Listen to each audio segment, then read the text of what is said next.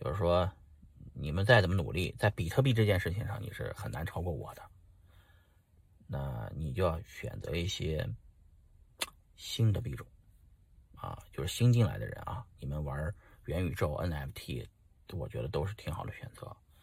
现在啊，我们经常在美国的硅谷这些华人吧聚聚会，现在人越来越多了，而且年轻人越来越多了，都是新入职、新毕业的工程师，这边确实是一些人才很多。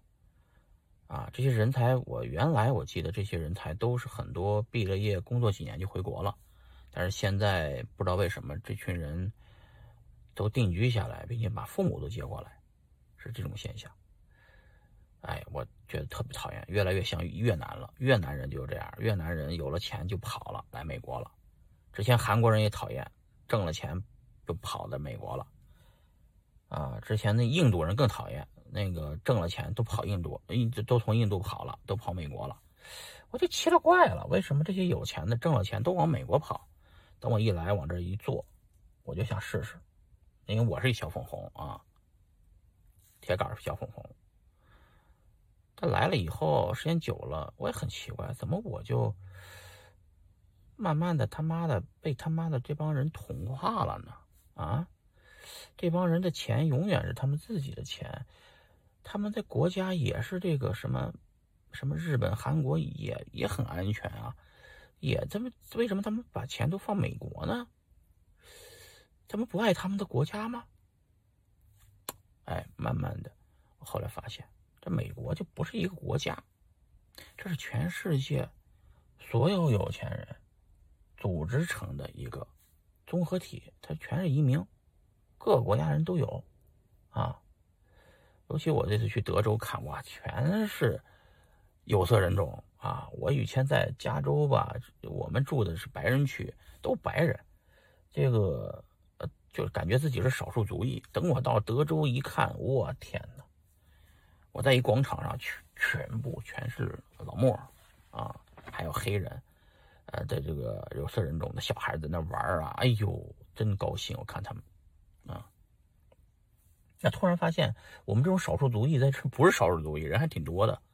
后来一问，我操，中国在美国就华人啊，整个咱就不算印尼这些华人，还有这些这个就就算华人吧，啊，六百多万啊，亚裔那就多了去了啊。咱虽然少数族裔，但这群人都有钱人。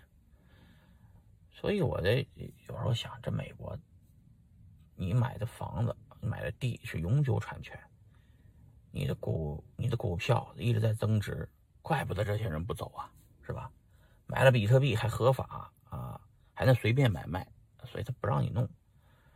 嗯，他不会说因为这个就把你抓了，或者把你的钱冻结了啊。所以这个我就觉得，确实他先保护了有钱人的钱，造成了这些人的啊，还让你就第一性原理就是你对你的钱有保值的第一性需求。还有你对你的钱有第增值的第一性需求，这叫第一性原理。马斯克天天就讲第一性原理，就是第一性需求。确实，每个人都有想，那就中国这些来了的人和世界上来了这个美国的人，可能都是奔着一个目的来的，就是他的钱想增值、想保值，是吧？他的资产想永远属于他，啊，这是大家来的主要原因，啊，我现在慢慢看懂了。看懂了，那怎么着呢？就能告诉大家说，呃，等我孩子上完学，啊，我的，哎呦，关键是什么事儿，同志们，这事儿也挺纠结的，因为你们都知道，二零二二只是一个，就是在我的人生中的一年而已，但是呢。确实是我人生的一个转折的一个思维转折的一年，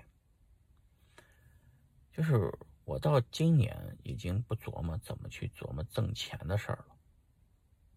我以前还老想着多挣点钱，币圈里边这么多挣钱的项目，多投点呗，不挣白不挣，是吧？不挣有钱不挣王八蛋嘛，是吧？但是我今年基本上就就不太想挣了，嗯。好多人说我财务自由了，确实是早财务自由了，但是心里没个够，老想多挣点钱，不知道为什么，就是怕没钱了。嗯，其实我自己今年是这种心态，就是说，突然之间想在想花点时间在家里人啊这个身边。我在家里这些两年三年的时间，疫情啊，对我有一个很大的改变，就是。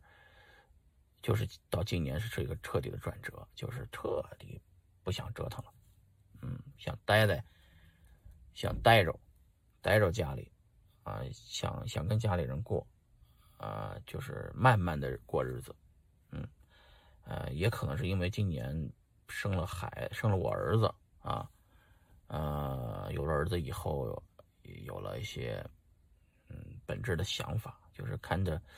这个小生命一点一点的长大，我没时间陪他。以前我天天都在路上，都在各种的会议上，呃，哪有时间呢？现在我就，嗯，陪孩子，陪老婆，陪父母，啊，我觉得挺充实的。所以总归一句话，大家在币圈赚到钱的朋友们，差不多得了；币圈没挣到钱的朋友们，也别忘了自己身边的人、家人，好吧？今天就聊到这儿。祝大家二零二二年发财！